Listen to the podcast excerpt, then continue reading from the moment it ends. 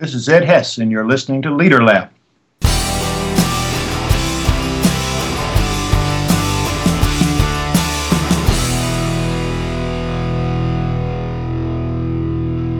So, who are you and what do you do?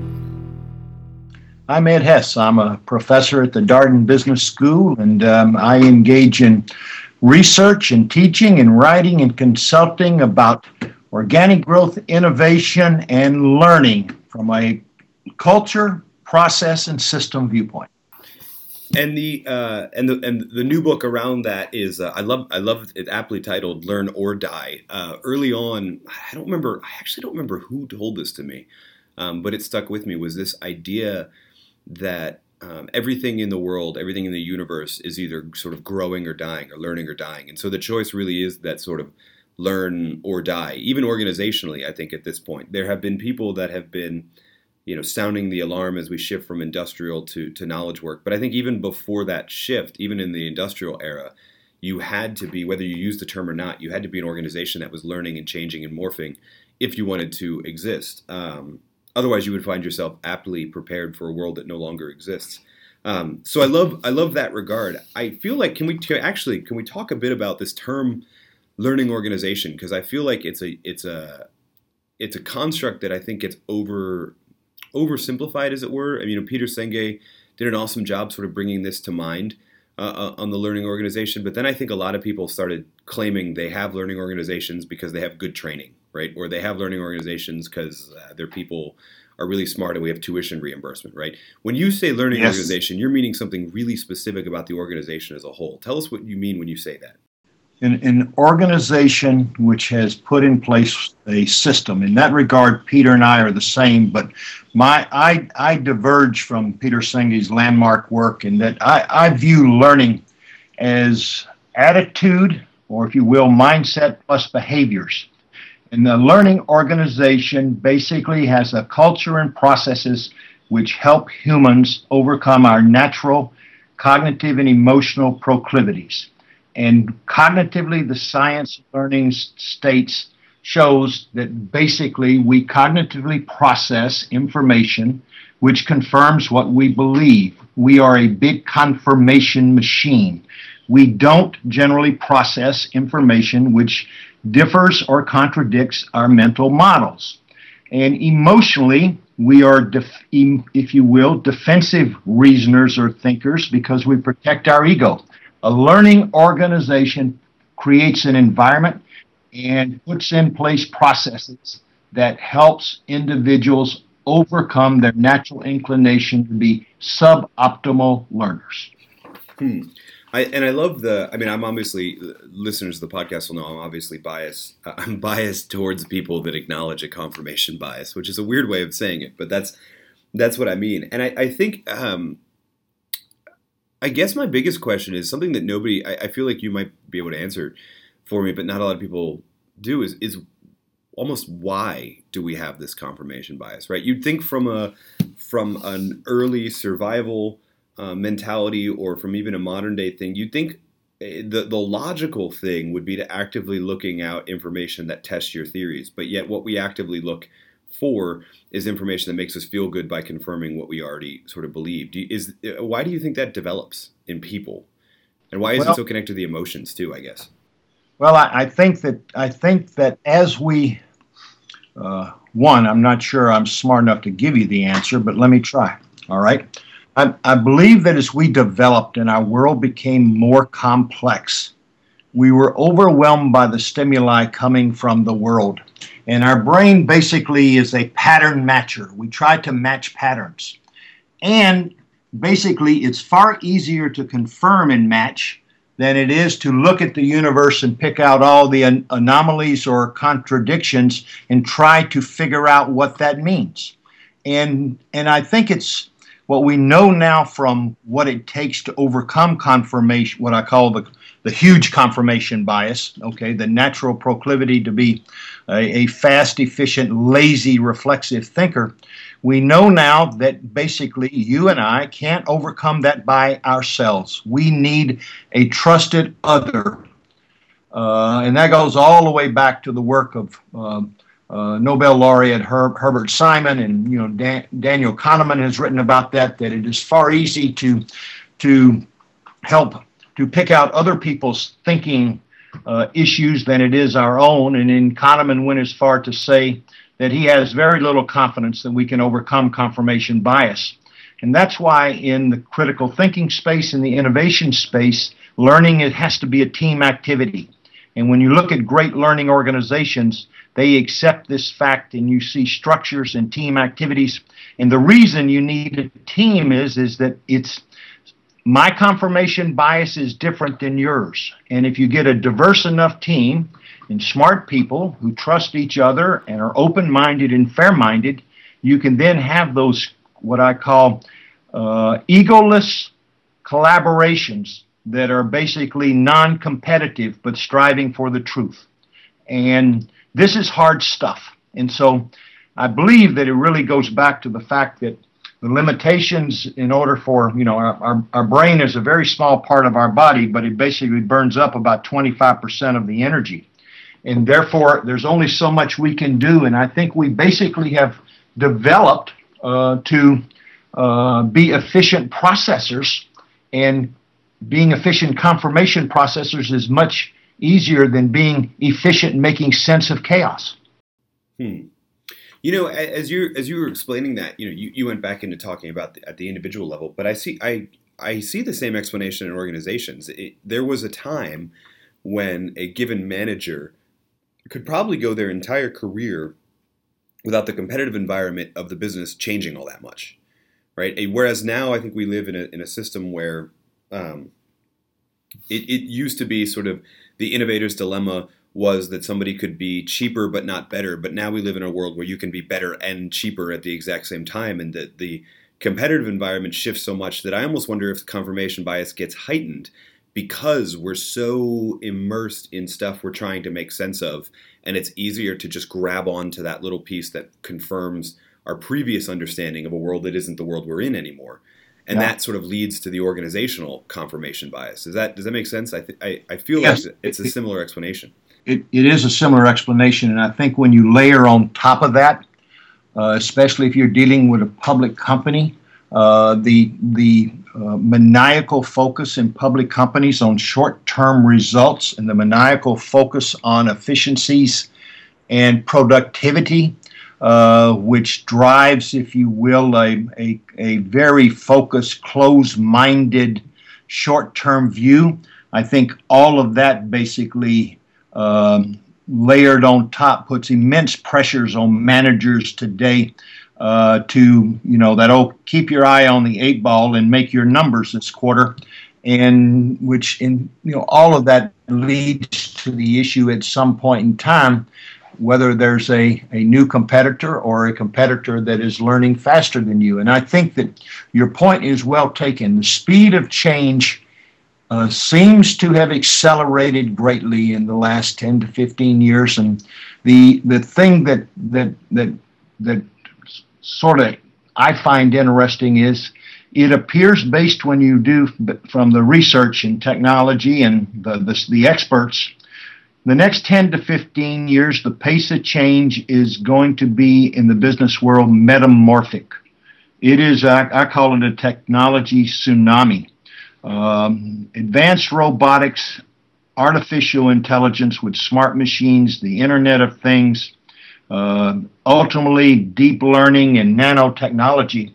The, the the result, I believe, of all of that is is that, if you will, in, in an organizational sense, operational excellence is going to basically be done through technology and be commoditized, and innovation is going to be the key differentiator, which is going to make it even more imperative that organizations be true learning organizations and, and put in place a culture and processes to overcome our natural humanness. And, you know, we haven't talked about um, emotions, and emotions are such a critical part about it that the two biggest learning inhibitors are ego and fear. And one, we defend our ego, and two, we're, we're afraid of failure, we're afraid of making mistakes, we're afraid of looking bad, we're afraid of being fired. And all of that is, is enhanced in an environment that is that where we have a, uh, you know uh, constant downsizing and re-engineering and uh, a, a, maniacal focus on the short term and uh, defect-free operational excellence. And opera- operational excellence is important, but operational excellence, if you will, is going to become st- table stakes in the in the in the coming decade or so. It's going to be table stakes. If you're not operationally excellent, you're not going to even be in the game. But to win in the game, you're going to have to be a great innovator. You know, and that's one of the things I love about uh, Learn or Die is is the addressing of the sort of emotion, right? I'm a I'm a huge fan of systems, have been for a really long time, both uh, organizationally and operationally, but also in a in a personal life. Like, uh, I don't I don't believe you set goals. I think you change systems, and the systems take you to the goals in general. And that's and that's very Fifth Discipline. That's very it's that's not a new concept. What is new is I think very few people have addressed the need for the emotional side. We know that when we're making personal change, you know, this is a terrible analogy, but it's the one I'm grasping at right now. But eh, you know, primetime television is filled with shows like The Biggest Loser, people trying to make deep changes in their life, and the recognition that to do that is an emotional process. And yet, so often we, we just assume that all organizations are inherently rational and logical, and therefore the decision to implement new systems has nothing to do with the emotional part, which I love in Learn or Die. We sort of address. No, we need to talk about this because this is almost the bigger barrier to fighting confirmation bias is the willingness to accept that you're already wrong about stuff and then actively go and explore whether or not you are. But how yes. do we do this at an organizational level? How do we do this? How do we address the emotions and how do we build systems that that learn but also address the, those fear uh, emotions that you talked about? Well, you, you, you your, your point is well made, and, and emotions have basically be, if you will, undervalued in the business world. I mean, how many meetings, and whether it's consulting or school or in business, have you been in where you know someone will say, "Let's not get emotional," um, um, and the reality is, and this is this is the big advancement since since uh, uh, Peter Senge's work in the last 25 years in neuroscience we used we used to think in psychology and in studying the brain that our emotions were in a separate part of the brain from our cognitive abilities and that they were separated. And neuroscience now has proven to us that our emotions are intertwined in every aspect of cognitive processing. And we now know that if if you're in a positive emotional environment or you have positive emotions, you feel positive emotions, that that enhances all sorts of cognitive processing, including creativity and the quality of your judgments and being open-minded. If you're in a situation where you're where there's negative emotions or you're fearful, um, that inhibits creativity and innovation and good judgments, etc. And so you've got to take into the environment the work that makes the work environment mission critical. And the research basically says that a, a, great learning environment has to be a robust, positive emotional work environment. And the research basically also says that that, that relates highly to the same type of environment that uh, produces high employee emotional engagement in the business world. And it, and it comes back to meeting basic, in, I would say, innate emotional motivational needs and i talk about it in the in the in the book the landmark work of um, uh, uh, Deci and Ryan on that you know all of us as humans uh, as humans have the innate need to have a feeling of autonomy that we're trusted listened to and we have some control over our destiny relatedness that we have deep emotional engagements in like what Gallup Q12 calls best friends at work. We relate to people, all right? And then the uh, need to be effective to grow as a person. And lastly, there is a, a, a ancillary need of affiliation to be affiliated with something meaningful and purposeful. And so when you look at great great learning organizations, whether it's Google, Pixar, WL Gore, uh, Bridgewater Associates is that I that, um, etc. What you find is is that they basically understand that humans constantly have to be comfortable and feel Uh, as Abraham Maslow said, a person will learn to the extent he or she is not crippled by fear and to the extent they they feel safe enough to dare. And so you have to basically eradicate fear of making mistakes. In great learning organizations, within financial tolerances that are set in great learning organizations, mistakes are learning opportunities. If you notice in the Intuit chapter in the book, Intuit doesn't even use the word mistakes. It calls mistakes surprises, Re, if you will, experimentation surprises. Um, you know, it's uh, if you look at one of Pixar's favorite uh, uh, cultural statements, you know, our mental models are not reality. And uh, you look at uh, Bridgewater, okay, and they, they basically say mistake mistakes are good. That's how we learn, and it's, it's basically true. And uh, and so you're you're exactly right when you went back to the to the basic point. Learning organizations changed the definition of being smart from it's not how much you know, it's being good at not knowing. It's accepting the the the science that we're not good thinkers, but also that we're basically there's lots more we don't know than we do know. And if you know how to learn, and that's not rote memorization, that's how to basically uh, have the courage to enter uncertainty and the unknown and use the right processes to go explore and find out and be data driven. You're far better off if you basically adopt the position everything decouple your ego from your beliefs. I'm not talking about values, I'm talking beliefs. Decouple your ego from your beliefs and every treat everything you believe is conditional, subject to change by new data or better data. Okay? If you have that attitude that I'm not what I believe, and define yourself as I'm going to be a good critical thinker and innovative thinker, I'm going to be open minded and fair minded, and I'm going to have the courage to explore, and I'm not going to be emotionally defensive, you'll you can you have a higher probability of succeeding as an individual and an organization with that attitude than the attitude that mistakes are bad to be punished, um, and um, you can that you don't have freedom or permission to speak freely or permission to fail. Yeah, I think I think it's a huge point and a huge example of how the environment that we shape for ourselves and for our people will affect that because of the the role that uh, environment has on our emotions, et cetera. It's one thing to build a system and to pay lip service to learning. It's a whole other thing to get people comfortable with the idea. I think it was, I mean, I think it was Aristotle that said the beginning of all knowledge is to realize you know nothing, but to to create a culture where you're the entirety of your people celebrate that is a hard thing, which is why we still why why Aristotle's saying is still powerful uh, all these years.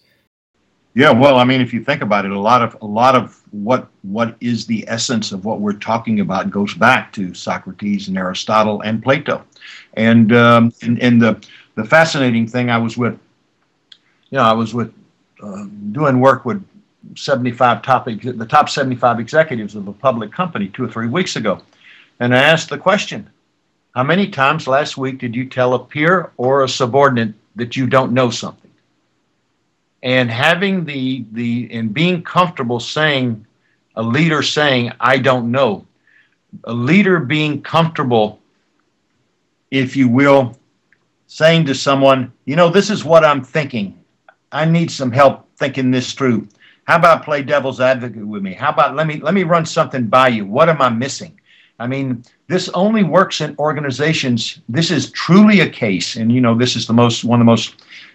It's not as bad as synergy, but it's all it's walk the talk is probably pretty close as an overused term and underrealized. But you actually leaders in these type of learning organizations have to actually role model learning attitudes and behaviors because people are going to watch and if the, the if the leader and that's why in these organizations, you have you got to have complete candor and permission to speak freely without regard to hierarchy. And as you recall in the book in the Intuit chapter, I, the title of the chapter is "It's It's Time to Bury Caesar." Intuit's been on this journey for seven years, and one of the big things is is to change the you know decisions are no longer made um, by politics, PowerPoint, and by hierarchy. It's an idea of meritocracy and and so it's a huge transition for um, traditional Theory X, McGregor Theory X leaders, command and control, leaders to basically become people centric, humanistic human beings, saying that I don't know it all. To have, I mean, you, you to to lead a learning organization, you've got to basically have humility and you basically got to have high emotional intelligence. And as you well know, those are not those are not commonly found in the in the business world today. No, I, I totally agree. And it, it speaks to the need for role models and leaders to at least be comfortable with that idea so the rest of your people will. I think that's actually that's a good note to to transition from the book Learn or Die to to talking a bit about you and ask you our questions for for everybody. Uh, the first being, what are you reading right now? Well, I'm finishing up How Google Works by uh, Eric Schmidt, and uh, and I'm in in the process of uh, um, Super Intelligence by Bostrom, uh, who's very concerned about artificial intelligence. And then the third book, which is most most fascinating, and that I'm reading, is *Sapiens* by Yuval Harari, uh, which is a brief history of humankind, and it is it's a fascinating book. Um, you know, it's about it's 400 pages, but it is a history of humankind and it's fascinating tracing, if you will, the scientific revolution and the agricultural revolution and getting up to the point where he's talking about the possible impacts that artificial intelligence could have, which is the same issues that Bostrom is talking about and the, the same issues that Elon Musk has spoken about. And so thinking about whether this next generation of technology and artificial intelligence are, you know, and, and it's and I'm not saying this is the result, but there's it's it's it's I've been thinking about whether uh, since Homo sapiens we were one of seven different human-like, if you will, species at one time in the world, and Homo sapiens uh, evolved and um, and we survived primarily because of, of the of the invention of fire. And I've said in some of my uh, tweets that, that artificial intelligence may be the biggest invention since fire, that uh, whether Homo sapiens or whether we will be replaced by Techno sapiens. And so that's some of the thought that I'm looking into at the current time. Hmm. No, it's fascinating, fascinating concepts, and and I think that leads into my my next question for you, which is, you are um, the author of eleven different books. You do uh, an amazing job of of connecting ideas that are sort of in the ether and ideas that need to be heard with uh, companies that are already doing it to use as examples. And it makes me wonder what's next for you. If that's what you're reading, what's next for you on the horizon? What we're going to hear from you? Well, I don't know the answer uh, to that. There's there's a couple of things that I'm that I'm mulling over. The um, I'm watching the artificial intelligence space, and I'm very concerned about the uh, the I would call the technology tsunami that's coming, and and the and the best research out there by Frey and Osborne from Oxford University says that in the next 10 to 20 years, there's a 66 medium to high probability percent that uh, most U.S. workers are going to be displaced by technology, and I'm very concerned what that means for the American dream in our society and democracy, and and and how that's going to be handled. So I'm spending a lot of time on that, and I'm teaching a co-teaching a new seminar here at Darden that just started this week on um, economic inequality, the big challenge to capitalism. So I'm very um, so I'm engaged in trying to, if you will, have some conversations in that space. The, the second space I'm engaged in, I've become convinced. We've been talking about short-termism in the public markets and for you know decades and uh, one of my earlier books, if you will, tackled the the the growth myths of the public markets and in uh, and in effect said that the public markets inhibit innovation and uh, are too are too short termism. And I'm now I'm playing with the fact whether we need a different capital markets, uh, uh different a new capital markets funded primarily by um, pension funds, state teachers fund, government pension funds, long-term holders, if you will, to basically be a different model of raising capital for growth companies to fund innovation. and um, and lots of challenges and issues there. But uh, so those are the two things right now that that I'm that I've got in my mind that, and I don't know where they're going to lead, but they're both sort of trying to deal with the need for innovation and the need for the long-term view, and then also the need, the realization that the changes coming could be quite uh, huge for us as a society, and what does that mean for business and jobs and in our way of life? Hmm. No, that sounds fascinating. And, and what I really love about that is that everything we've been talking about with confirmation bias and being willing to ask questions about is is what we believe to be true actually working in a capitalistic setting, right? You're asking those exact questions. So practicing what you preach for sure we'll keep an eye on it. Um, in the meantime, the book again, Learn or Die Using Science to Build a Leading Edge Learning Organization. Ed, thank you so much for joining us inside the Leader Lab and challenging us to admit that we don't know everything. Thank you for having me. Great talk. Thank you.